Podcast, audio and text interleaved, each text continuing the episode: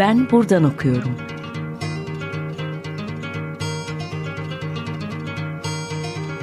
Edebiyat ve başka şeyler.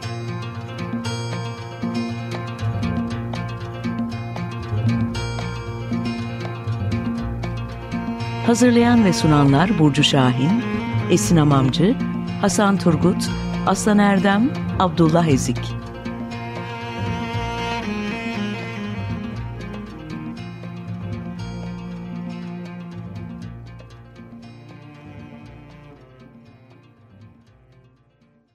Merhaba, 95.0 Açık Radyo'dasınız. Ben Hasan Turgut. Ben buradan okuyorum yeni bölümüyle karşınızdayız. Ee, bugün uzun bir süreden sonra tekrar stüdyolara döndük. Biz de bu programı e, stüdyoda yapıyoruz dolayısıyla. E, konuğumuz İsa İlkay Karabaşoğlu. E, başlamadan önce kısaca İsa'yı tanıtmak istiyorum. E, İsa İlkay Karabaşoğlu Cemil Meriç Sosyal Bilimler Lisesi'nden mezun oldu. İstanbul Şehir Üniversitesi'nde Edebiyat ve Siyaset Bilimi öğrenimi gördü. Yüksek lisansını Boğaziçi Üniversitesi Türk Edebiyatı bölümünde Modern Türkçe Edebi Biyografi, Beşir Fuat'ın Victor Hugo ve Voltaire biyografileri hakkında bir inceleme başlıklı teziyle tamamladı. Halen Boğaziçi Üniversitesi'ndeki doktora eğitimine devam etmekte ve Bilim Sanat Vakfı Medeniyet Araştırmaları Merkezi'nde çalışmaktadır. İsa hoş geldin. Merhaba Hasan, hoş bulduk. Teşekkürler davet ettiğin için. Ee, ben teşekkür ederim. İsa ile bugün e, Tanpınar ve Geleceğe Kaçış başlığını seçtik konuşmamız için. E, neden bu başlığı seçtik İsa? İstersen onunla başlayalım. Evet, e, gelecek şiiri bizim müşterek ilgi alanımız ve Hasan'la e, ara ara tartışmayı e, ve bazı spekülasyonlar yürütmeyi sevdiğimiz bir konu Tanpınar hakkında. E, gelecek şiirinden yola çıkıyoruz. Geleceğe kaçış ismi de aslında Fethi Naci'ye bir e, atıf. Çünkü Fethi Naci Huzurlu, Huzur'un ikinci baskısını için yazdığı bir yazıda Tanpınar için e, maziye kaçış, e, musikiye kaçış, İstanbul'un güzelliklerine kaçış e, diyor onun için. E, Tanpınar e, uzun bir zaman, zaman e, ilgililerine bileceği gibi bir kaçış adamı olarak biliniyor. Daha çok bir Abdullah Şinasi Hisar gibi sanki hani günün çağın getirdiklerinden hep geçmiş muayyen hayata özlem duyan bir adam olarak tarif ediliyor. Ama bu adamın e, tam da 27 Mayıs darbesi sırasında yazdığı veya sonrasında bir e, gelecek başlıklı şiiri var. E, biraz da buna atfen ve biraz da muzip olarak hani bir ironik başlık olarak geleceğe kaçış hı hı. başlığını seçtik. Hı hı. Ee, gelecek şiiri dedin. İstersen biraz şiir üzerine konuşalım. Ee, nereden çıktı bu gelecek şiiri sence? Ya, tabii e, bu, bu, bu şiiri biz aslında Tanpınar'ın yayımlandıktan sonra da epey tartışma yaratan günlüklerinde e, öğrendik. Yani okur yazar kumu e, bu günlüklerde erişti bu şiire. Değerli araştırmacılar İnce Engün'ün ve Zeynep Kerman'ın e, yine Tanpınar'ın talebesi ve onların hocası olan Mehmet Kaplan'dan aldıkları dosyaları e, düzenleyerek, derleyerek e, günlüklerin ışığında Tanpınar'la baş başa e, kitabını çıkarmalarıyla 2007'de e, öğrendik.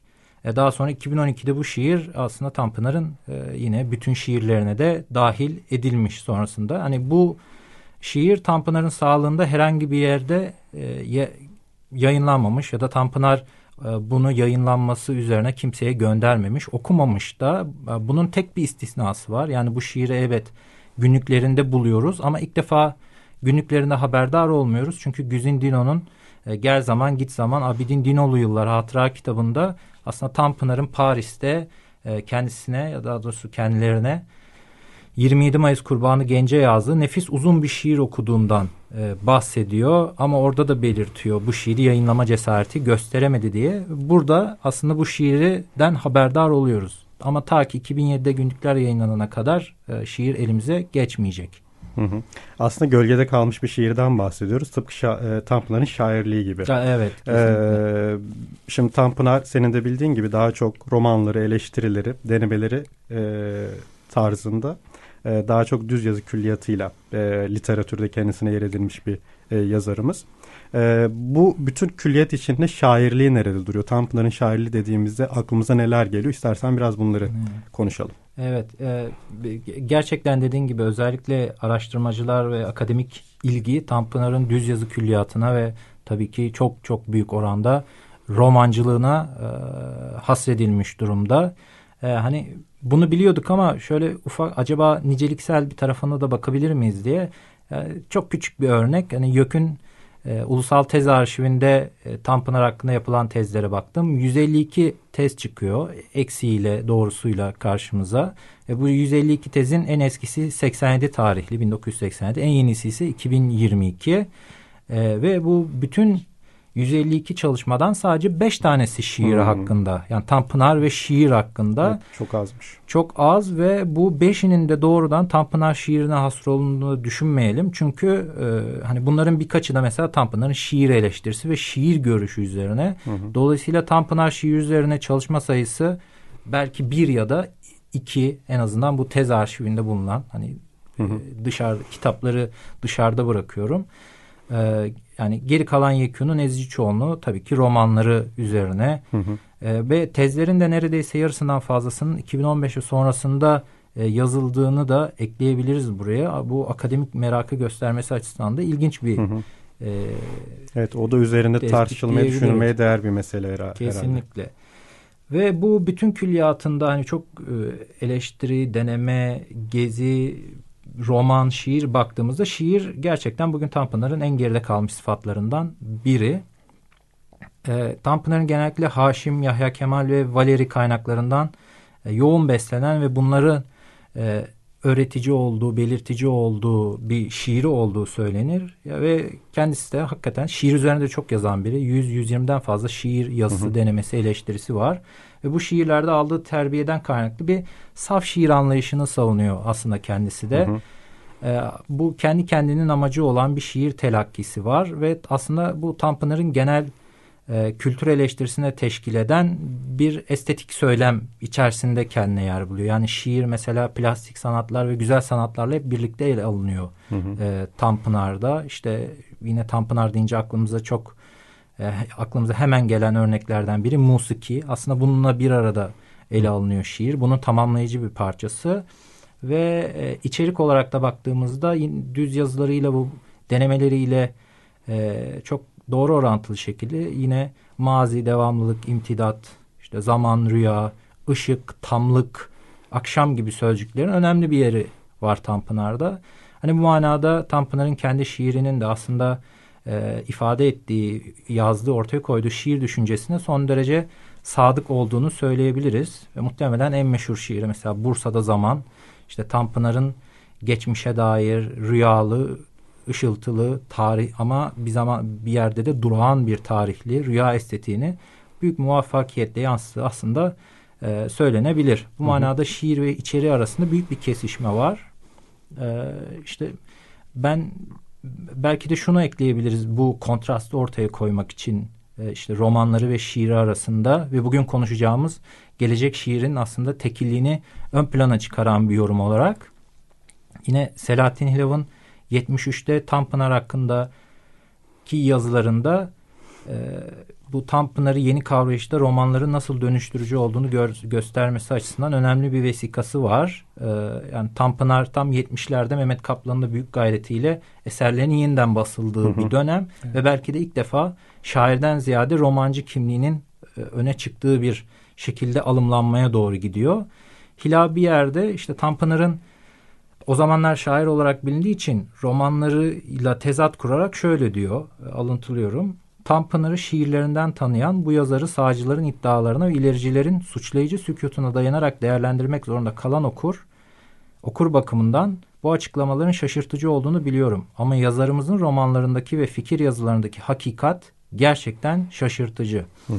Yani Hilav da bu sözleriyle aslında Tanpınar'ın işte mazi fikriyle e, tırnak içinde saplantılı ve geçmiş zamanın zevk kaidelerine özlem duyan gerici bir edebiyat görüldüğünü ama düz yazıların ise bu maziyi alırken toplumsal meselelere dair ummadık bir dikkat barındırdığını e, dile getiriyor. Hani bu manada aslında ara, ilk araştırmacılar, okurlar açısından romanları ve şiirleri e, bir kontrastı barındırıyor hı hı. diyebiliriz. Zaten Hilmi Yavuz'la Selahattin Hilav arasındaki Marksizm tartışması da tam böyle bir e, dönemin e, yansıması. Ürünü, ürünü gerçekten de e, o Marksizm polemiği bunun bir yansıması, yansıması. oldu. Bizim de e, bakacağımız gelecek şiiri de bugün konuşacağımız detaylı üzerinde de duracağız şimdi. e, tam da bu tartışmaya aslında bir yerlerden eklemleniyor. İstersen de spesifik olarak şiire yönelelim ve gelecek şiirinin hususiyetleri, özellikleri üzerine konuşalım biraz. E, gelecek şiirine baktığımızda temelde ne görüyoruz tam olarak? Evet. Ya senin de dediğin gibi bu aslında 60'ların ve 70'lerin tartışmalarından çok ayrı değil. Yani şiirin yazıldığı 27 Mayıs sonrası ortama da bakarsak. Yani gelecek şiiri hem Tanpınar'ın kendi şiirlerinin bütünü içinde değerlendirdiğimizde hem de aynı zamanda işte az evvel bahsettiğimiz şiir eleştiri ve deneme yazılarında ortaya koyduğu şiir düşüncesi açısından değerlendirildiğinde e, onunla hiç bağdaşmayan hatta e, belki de onun şiir anlayışıyla taban tabana zıt bir içeriği temsil ediyor.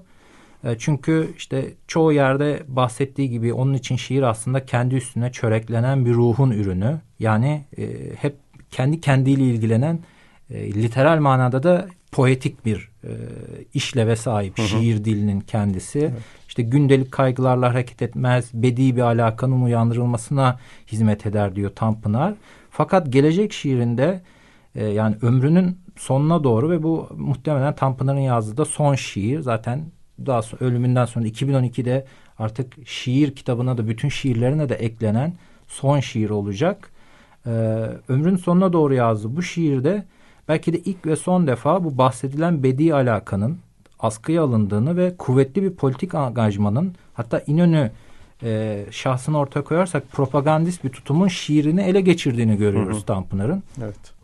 Ya burada ele geçirdiğini diyorum çünkü hani 27 Mayıs ve 60'ların Türkiye ortamı ya mesela şiirsel özelliğin belki de edebiyatımızdaki en büyük temsilcileri olan kimi ikinci yeni şairleri bile toplumcu üretimlere doğru çekebilmiş bu kuvvet. Hı hı. Dolayısıyla işte bizim bir rüya estetiğini e, ortaya koyduğunu düşündüğümüz söylediğim ya yani kendi öyle söylüyor ve artık e, 60 yaşına da gelmiş bir büyük yazarı bile bir isyanın güneşi şiiri yazmaya icbar etmişse e, hani burada olayın kendisinde büyüklüğünü hı hı. aslında e, teslim etmeliyiz diye düşünüyorum. Hani o yüzden bu manada şiir e, sadece bir inönücü işte tırnak içinde ikinci cumhuriyetçi e, şiir değil bir inönü metiyesi değil hani tarihsel olayın basıncını da hissettiren hı hı. E, bir şiir. İşte burada e, zıt dememin sebebi işte Tanpınar'ın çok savunduğu saf şiirin yerini siyaset ve gündelik kaygılar, işte geçmişin yerini gelecek başlıkta olduğu gibi imtidat ve devam fikrinin yerine ihtilal, hı hı. işte rüyanın yerini ise, ise yaşam alıyor. Dolayısıyla esasen gelenekle, maziyle, eski kültürün zevkiyle özdeşleştirdiğimiz en meşhur edebiyatçımızın bile aslında Gelecek isimli bir başkaldır şiiri yazması yani bence kendi başına bile onun külliyatında açtığı gedikle ilgiye değer e, hı hı. bir şey. Ama tarihsel olayın bu tip yazarı bile saptırabildiğini gördüğümüz yerde Tanpınar aslında bir yerde geleceği sonda gönderiyor. Hı. Yani belki kendisi bu şiirin geleceğin şiiri olmamasına rağmen bize gelmekte olan şiiri haber veriyor hı hı. diyebiliriz. Ama tek ve en büyük talihsizliği bu şiirin ancak 2007'de elimize ulaşmış olması ve o tarihsel şiirin sürecine girememiş olması. Evet ki zaten geliyor o hemen ardından o geleceğin şiiri de e, İsmet Tabii, Özerler, Atol Behramoğlu'lar. Evet 60'ların yeni toplumcu şiiriyle beraber aslında bir yandan da geliyor. Hı hı. Hani bu manada bu yönelimi göstermesi evet. açısından da çok önemli bir işaret düşünüyorum. bir şey gibi düşünebiliriz. Kesinlikle. İstersen burada bir ara verelim. Ee, Tabii. Bir şarkı arası. Ee, ne çalalım bugün? Ee, bugün başlığımızda da çok e, or, bağlantılı bir şekilde yani başlığımız geleceğe kaçış, gelecek ve hep yarınları e, biraz e, bütün dünyada e, geleceğe dair devrimin, kültürün, politikanın ve pek çok şeyin ufkunu belirlediği zamanlar 60'lı yıllar. Türkiye'de de aynı zamanda sadece 27 Mayıs'ta değil tüm dünyaya etkisine alan 60'ların özgürlük hareketleri, işte Amerika'daki yurttaşlık hakları hareketi olsun, Fransa'daki 68 kuşağı gibi e, bu bunun kültürel alanda da kendini gösterdiği bir açılım var. İşte aranjman müzikler, Anadolu pop, Anadolu rock, hı hı. E, büyük isimler var Türk müziğinde o gün çıkmış ve bugün hala etkisini hissettiğimiz. E, bunlardan biri de o yıllarda özellikle solist olarak Tülay German. Evet ve Türk müziğinin o zamanki en büyük üreticilerinden, bestecilerinden ve isimlerinden biri Erden Buri. Hı hı.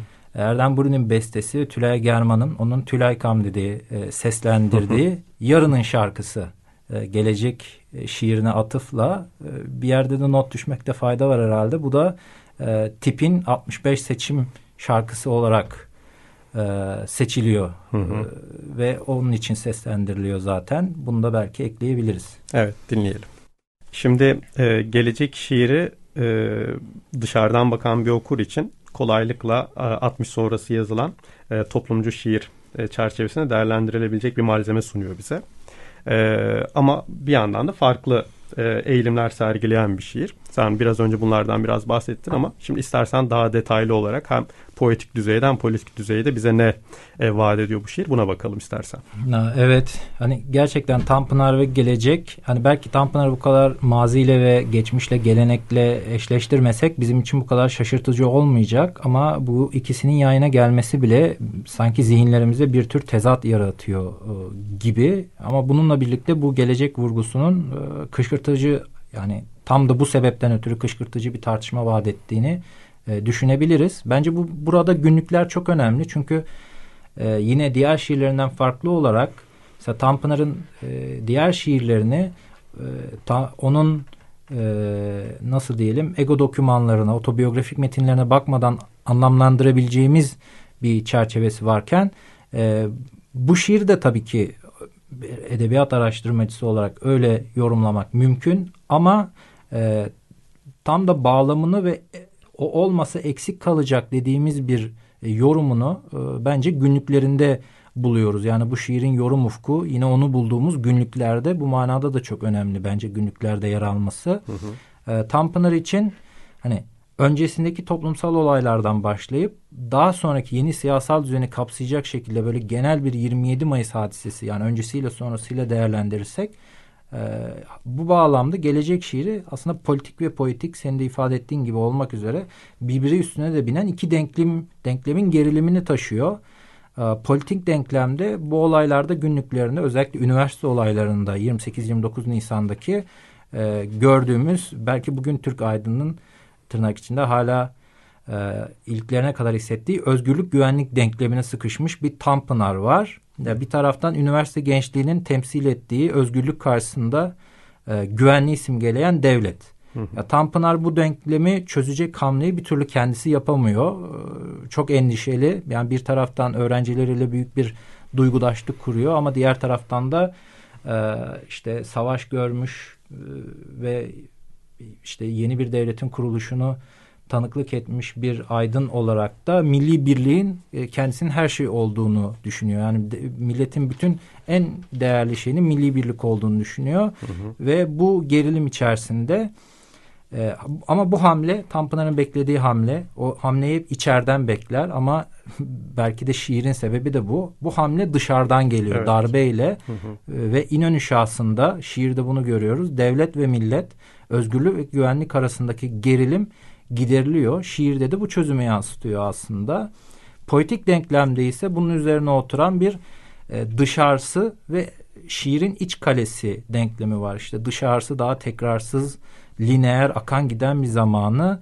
E, iç kale ise işte şiirin zamanı, sembolik ve figüratif bir zamanı, bilinmeyenle yani gelecekle mazi arasındaki bir gerilimi e, yansıtıyor.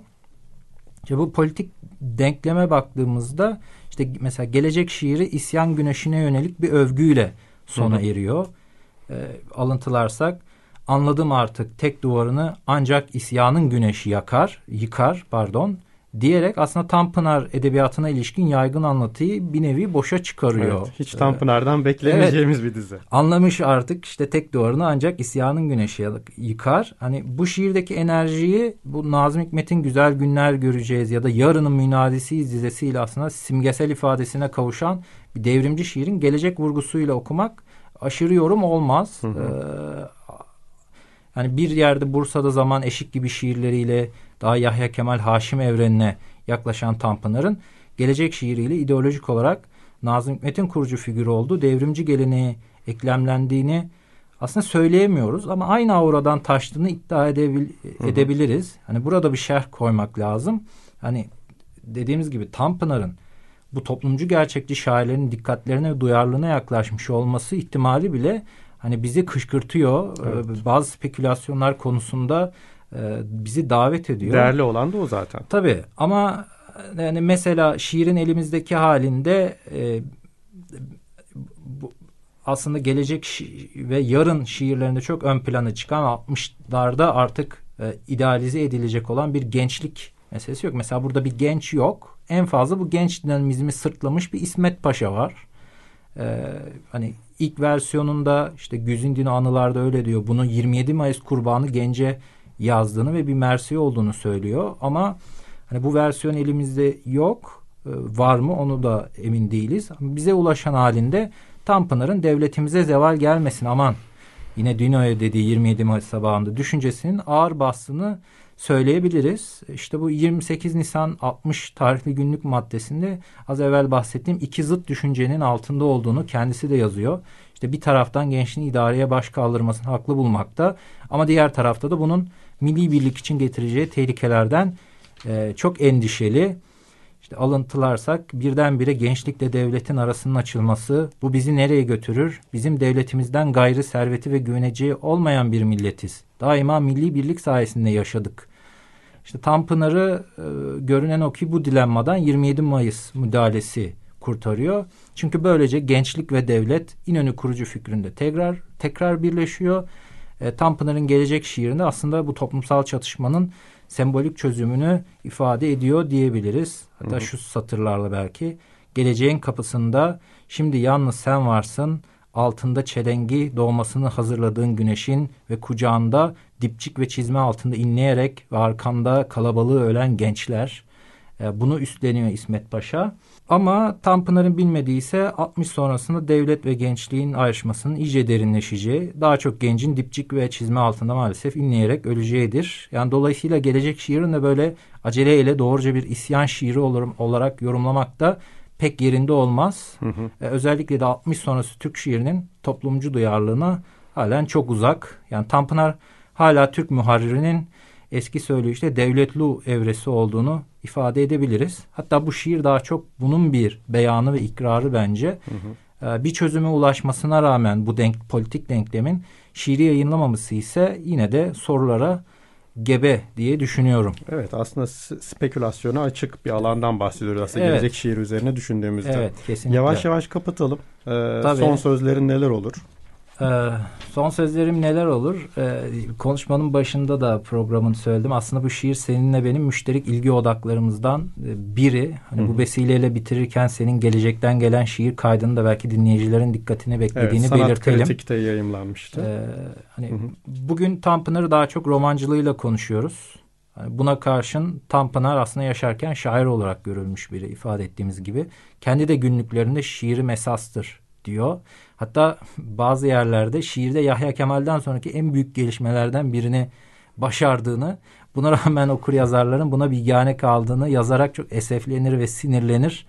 Ee, e, Enis Batur bir yazısında diyor ki mealen e, bugün Tanpınar şiirin ancak onun romanesk dünyasını anlamak için kıymetli olabileceğini, romanları çıkarıldığında kendi başına anlamlı ve değerli olmadıklarını ima ediyor. Yani ancak onun e, fikir dünyasını ve düz yazılarını anlamak için kıymetli olduğunu söylüyor. Hı hı. Ama bununla birlikte böyle bile değerlendirsek yani Tanpınar'ın düz yazı ve fikir alemini anlamak için bile çok az çalışılmış şiiri hani biraz ifade etmeye de çalıştık. Hı hı. Hani gelecek şiiri ender bir örnek olarak görülebilir ama eminim Tanpınar şiirin daha söyleyeceği başka şeyler de var. Hı hı.